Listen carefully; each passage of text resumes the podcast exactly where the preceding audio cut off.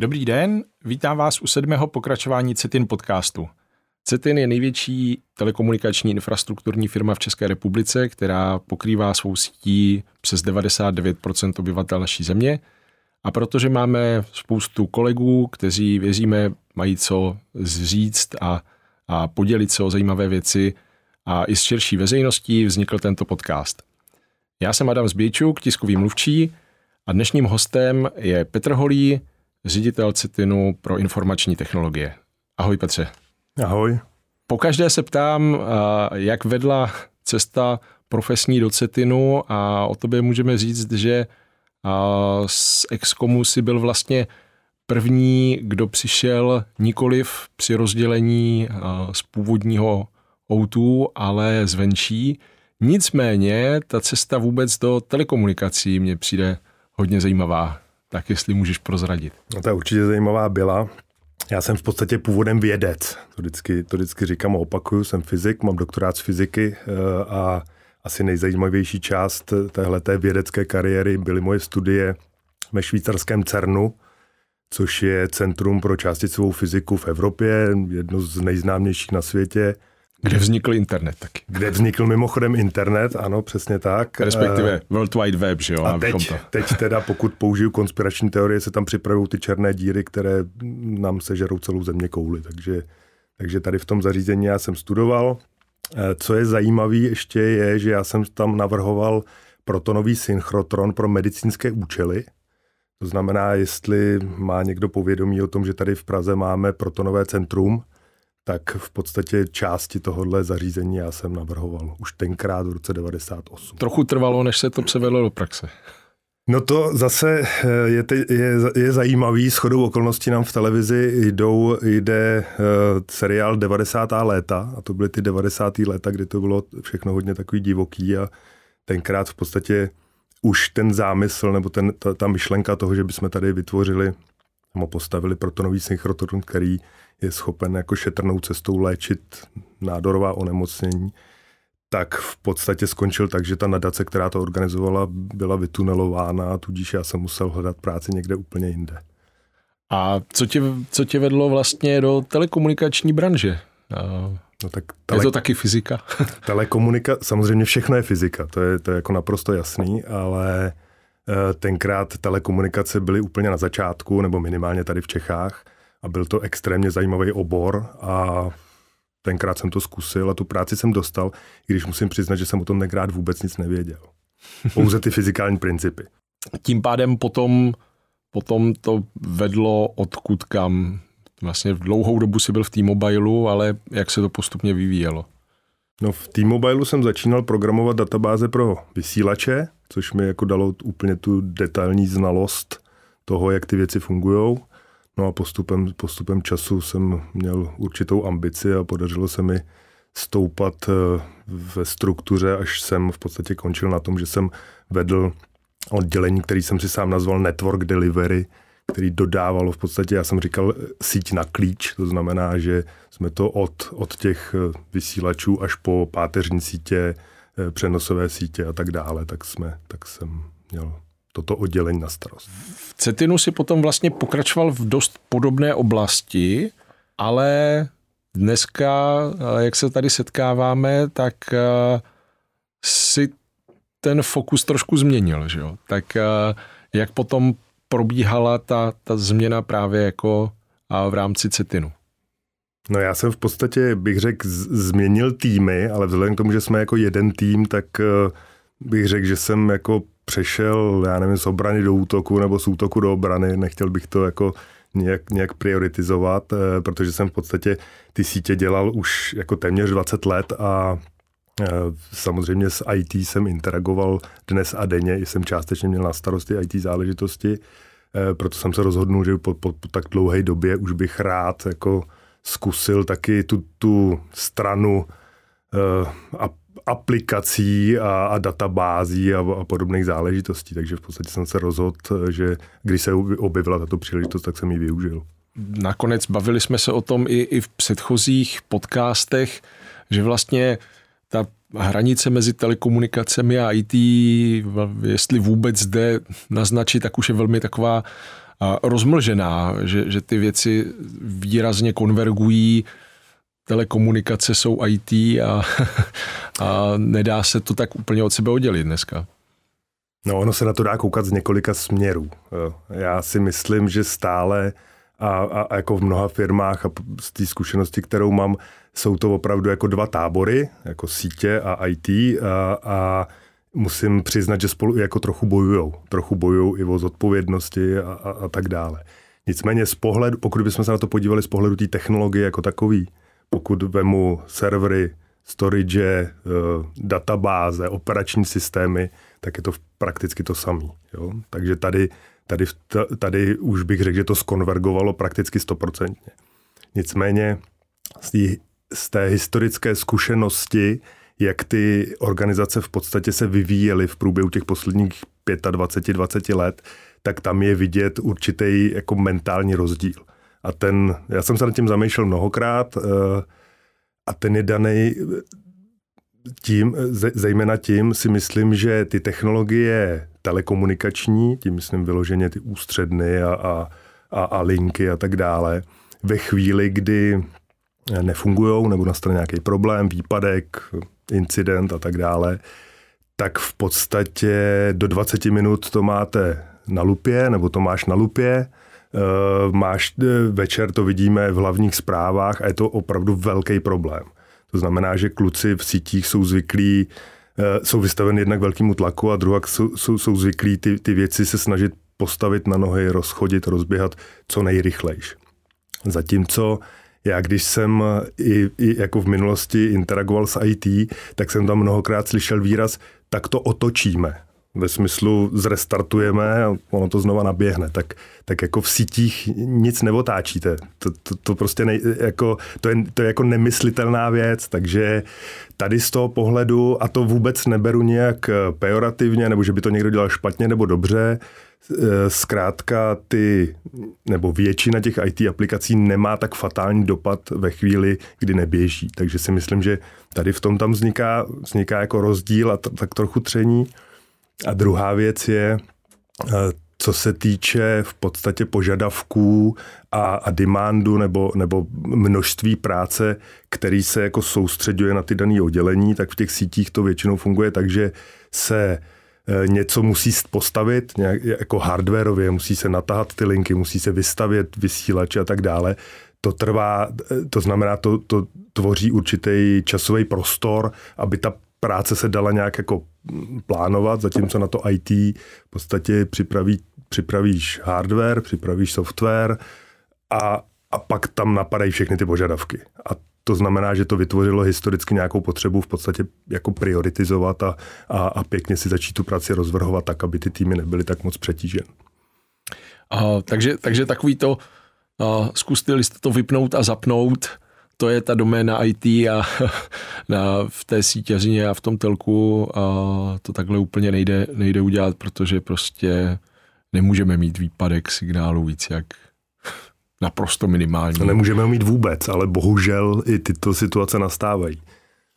Když se, když se bavíme o tom, jak, to, jak, to od sebe, jak se to od sebe liší, tak i uvnitř IT, že jo, není to jako jedna monolitní záležitost, ale, ale celá škála různých přístupů, ať už historicky nebo technologicky, nebo i jako způsobem řízení a vnímáš to jako něco, co se výrazně vyvíjí, mění a nebo je tam třeba ta setrvačnost jako a relativně větší, s tím, že samozřejmě, když, když se něco staví na zelené louce, tak to vypadá jinak, než eh, pokud je potřeba obsluhovat eh, systémy, které mají nějakou historii a ta historie není úplně krátká.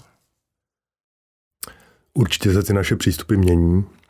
My tady vidíme obrovský tlak na takzvaný time, time to market, to znamená dodávku toho, co, co, co po nás uživatelé požadují nebo co, co máme dodat a e, bylo by krásně dělat to na zadané louce a stavět systémy od začátku na nových technologiích. E, bohužel my jsme tady hodně zatížen právě těma, těma já už bych to nazval i historickýma systémama, protože, protože to jsou systémy, které tam běhají, které u nás běhají 20, 25 let. Nechtěl bych ovšem, aby to vyznělo, takže máme jenom staré věci. Samozřejmě se zabýváme novými technologiemi a snažíme se implementovat věci, které nám právě umožní ty, ty, tu dodávku mnohonásobně zrychlit, automatizovat a tak dále. Takže určitě tímto směrem se vyvíjíme, nebo z pohledu IT určitě jdeme tímto směrem. Když jsme si ještě před natáčením povídali o tom, jak, jak ta vlastně modernizace postupuje a co všechno, co všechno se zatím skrývá, a tak zmiňoval, že nebo já jsem říkal, že pohled zvenčí je na IT takový to, jako že všechno, všechno je hrozně drahý, dlouho to trvá a, a, a nikdo jako tomu úplně moc potom nerozumí, myšleno nás, lidi zvenku, kteří do toho nejsme ponoření. A co, co je na tom, jako jak, to, jak to potom vidí lidi zevnitř? Je to na, jako, jak, jak probíhá ten střed mezi a IT a zbytkem světa a hledá se ten, to porozumění, společný jazyk? Já mám tu výhodu, že jsem to viděl, nebo že to vidím s obou stran, protože jsem tím ještě před tři čtvrtě rokem jsem tím zákazníkem byl v podstatě, nebo tím business ownerem a teď to vidím i zevnitř. Eh, a samozřejmě se musím ohradit, eh, protože protože eh, je pravda, že to zvenku může vypadat, že ty věci jsou hodně drahé, že jsou že, že to trvá dlouho, ono to jako fakticky trvá dlouho, ale není to daný v podstatě tou, jako tou technologií nebo tím, tím, že by tak dlouho trvalo připravit hardware, připravit prostředí, naprogramovat to nebo vyloženě nakódovat. Jde o to, že v prostředí, v našem prostředí, v prostředí jsem si 100% jistý všech operátorů na celém světě, eh, právě eh, je obr, eh, existuje obrovská komplexita a za ty roky se vytvořily procesní mapy, které když my potom se snažíme naprogramovat do těch aplikací, tak aby to teda splňovalo ty požadavky, tak samozřejmě je to extrémně komplexní. To znamená, já tady se snažím bojovat za zjednodušování, zjednodušování a zjednodušování. Nicméně je pravda, že to vyžaduje určitý čas, protože ty organizace jsou postaveny právě podle těch jako složitě, složitých procesů. Jo. Není to, zase to nemyslím úplně ve zlým, je pravda, že v telekomunikaci, telekomunikace prošly jako obrovskou automatizací, to znamená eh, v prvopočátku, kdy, kdy jako bylo spousta zaměstnanců, nebo řekněme bylo hodně, hodně síly, tak jsme se samozřejmě zeštíhlovali po roce 2008, po krizi a tak dále. Samozřejmě docházelo k úsporám a k zefektivňování té organizace a to se samozřejmě odráželo v tom, jsme složitosti těch systémů. Takže to je jedna věc. A druhá věc je i v podstatě, řekněme, schopnost těch uživatelů jako správně nebo, nebo dostatečně vysvětlit, co v podstatě by chtěli dodat. No a tady tam právě vzniká takový ten, takový ten rozpor, jako my jsme to chtěli takhle, ne, my jsme to udělali takhle, ono to nefunguje, mělo to vypadat, mělo to vypadat jinak a tak dále. Tak... Takový ty vtipný obrázky, zadání versus realita. Ano, ano, bohužel eh, takové věci se stávají. Zase, pokud byla předchozí otázka, jestli se měníme, tak tady na to se teď snažíme aplikovat zejména tu agilní, eh, agilní přístup, který v podstatě by v s touhle záležitostí se měl vypořádat, nebo ty zkušenosti jsou takové, že tohle řeší, ale potom se asi zmíním později.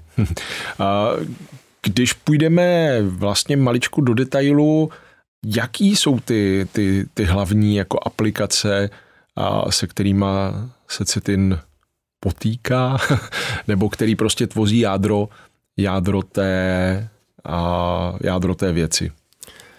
Určitě nejdůležitějším systémem, který, ne, aby, abych to ještě uvedl. Samozřejmě, proč tady mluvíme o modernizaci? Mluvíme o modernizaci z toho důvodu, že máme velké monolitické aplikace, eh, které tvoří v podstatě, já tomu říkám, mozek nebo, nebo celý nervový systém a, a, a srdce cetinu.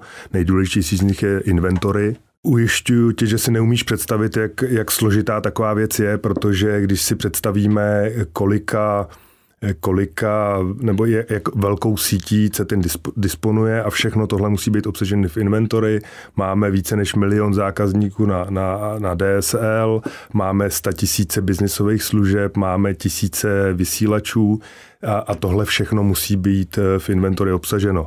Zároveň to, to, tam musí probíhat automatizace, která všechny tyhle ty, všechny uh, zásahy do sítě, všechny, všechny, ať už teda jsou plánované nebo neplánované, tak musí být schopná zpracovat.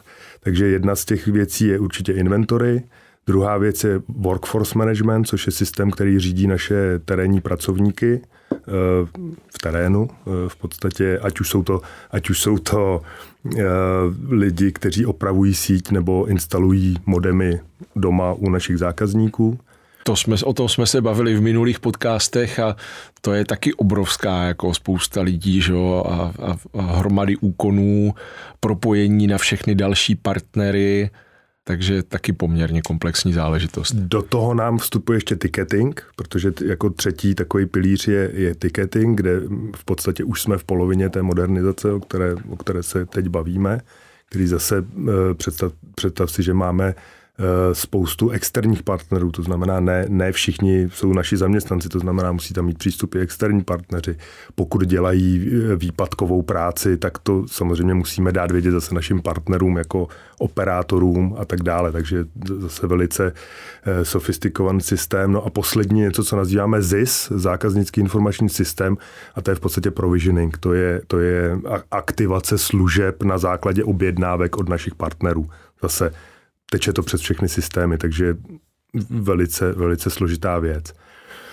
A v čem ta modernizace spočívá? V podstatě chystáme se všechny tyhle, tyhle systémy, říkám, ticketingu jsme začali, eh, nahradit eh, systémy, které budou pracovat na takzvané mikroservisní architektuře, to znamená ve chvíli, kdy se dělají nějaké požadované změny, tak eh, jako nejlépe, aby to byla konfigurační změna samozřejmě, ale pokud to tak nejde, tak se, tak v podstatě ta funkcionalita tý, té aplikace je rozsekaná po mikroslužbách a, a dá, dají se otáčet nebo dají se instalovat tyhle služby separátně. V podstatě pak to nevyžaduje velký výpadky, nevyžaduje to velké, velký release a testování všeho, regresní testování a, a tak dále.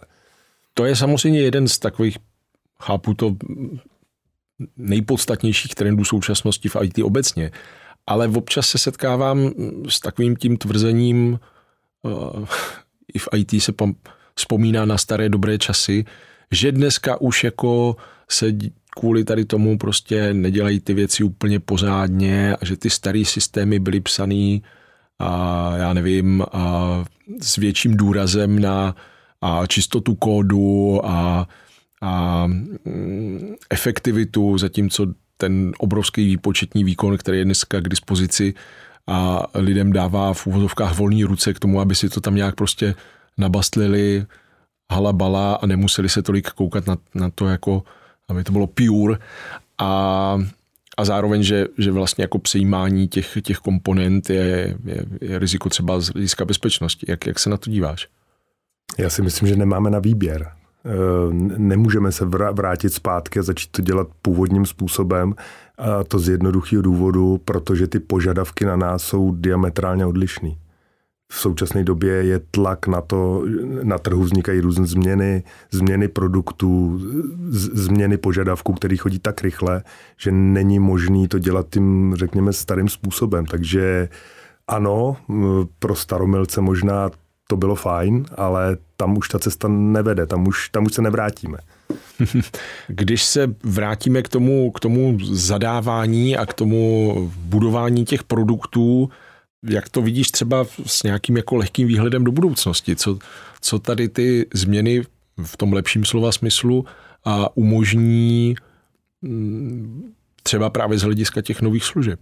No, já vím, že se teď trochu opakuju, uvědomuji si to, ale Eh, tady jde zejména o ten čas. O, to znamená konstantní zrychlování dodávky. To, aby ve chvíli, kdy ten eh, business owner nebo ten zadavatel si, si o něco řekne, řekněme, dostatečně to vysvětlí, tak aby jsme dodávali úplně bych tady nechtěl nastavovat nějakou ambici, ale řekněme jako v řádu měsíců, což v tom komplexním prostředí je v tuhle chvíli prostě problém. Mm-hmm.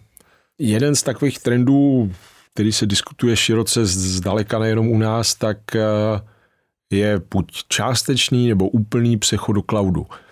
To samozřejmě sebou přináší všelijaký jako výhody a zároveň možná i komplikace a jak, jak to ovlivňuje současný Cloud je jedna, nastavení. nebo cloudifikace je jedna z věcí, kterou rozvíjíme taky. Eh, jednoduše věříme tomu, že tam ty benefity jsou. Krom toho je to v podstatě nějaký industry standard, kam se ubírá většina společností.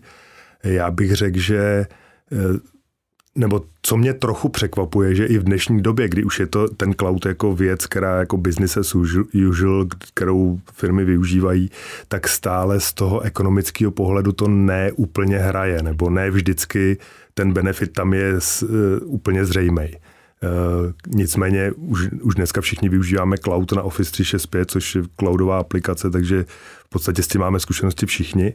Uh, myslím si, že to je hodně o změně myšlení a i chování protože my samozřejmě jako, řekněme, organizace, která byla dlouho zvyklá pracovat s on-prem řešeníma v našich datovi, datacentrech, tak ten postup je takový, že když eh, potřebuješ hardware na, na něco, tak to napočítáš. Eh, v podstatě to napočítáš na to, jak to by to mělo fungovat za pět let, aby to kapacitně samozřejmě ustálo ty nároky.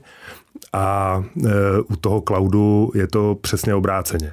Znamená, tam se jde jako s těma minimálníma nárokama a potom ve chvíli, kdy ta kapacita je potřeba, tak eh, se, tak se v podstatě dynamicky dokáže navýšit. Má to určitý úskalí, to znamená, že eh, odborníci, kteří s tím pracují, musí být trochu jako e- ekonomo-inženýři, protože eh, tam zase hrozí nějaká jako vysoká finanční expozice, takže hm, to vyžaduje i určitý druh, i jiný druh expertízy. A, a z, hlediska, z hlediska bezpečnosti, že jo, přeci jenom jsme páteřní infrastruktura, takže tohle, tohle je velký téma obecně nejenom v případě toho cloudu. To je důležitá věc, samozřejmě na to klademe velký důraz e, a jednak využíváme, e, řekněme, standardní nástroje, protože zase pro ty public, teď se tady bavíme o public cloudu. Ty public cloudy e, umožňují nebo mají standardní sadu nástrojů, jak, jak zabezpečit v podstatě tu komunikaci ale my tomu jdeme ještě naproti v tom, že my se snažíme rozvíjet eh, takzvaný hybridní cloud. To znamená, že pokud by se mělo pracovat s datama, které, která jsou citlivá, tak ty máme u nás v datacentru, ale zároveň některé ty výpočetní operace nebo ty, ty úkony eh, budeme, přesouváme do toho public cloudu. Takže z tohohle pohledu si myslím, že to máme ošetřen ze všech stran. Eh, ty máš, ty máš zkušenosti z tohohle hlediska, že jo, i z, z oblastí bezpečnosti, jak vlastně se tady tyhle věci potkávají v tom smyslu, že pořád se mluví o čím dál častějších útocích, ať už i geopoliticky, ale, ale primárně útoky dělaný pro zisk, no, všechny možný ransomware a já nevím co všechno. A je to, je to něco, co vlastně taky spadá jako a do té IT problematiky, kterou musíš, nebo je, je potřeba se na to nějak připravovat? Určitě to spadá, samozřejmě. Eh, eh, tahle oblast eh, podle mě získává na důležitosti, protože, jak říkáš, těch útoků je čím, čím dál víc a my máme kompetenční centrum, který se o tohle, o tohle stará a snažíme se samozřejmě držet krok s, těma, s tím, a, a, aby jsme ty sítě byli schopni ochránit, nebo jednak aplikace, kolegové samozřejmě sítě, ale máme to v podstatě pod jednou governancí. V minulým, v minulým podcastu přišla řeč taky na to, že CETIN už není jenom v České republice, ale eh, rozšířil se o, o kolegy v dalších zemích, a, kteří spadali předtím pod Telenor. A takže máme CETIN Maďarsko, Bulharsko, Srbsko. A jak, jak se to promítlo do, protože ty máš na starosti vlastně IT pro celou skupinu, jak, jak se to promítá do toho, Česko je pořád největší, ale a už, už nejsme sami.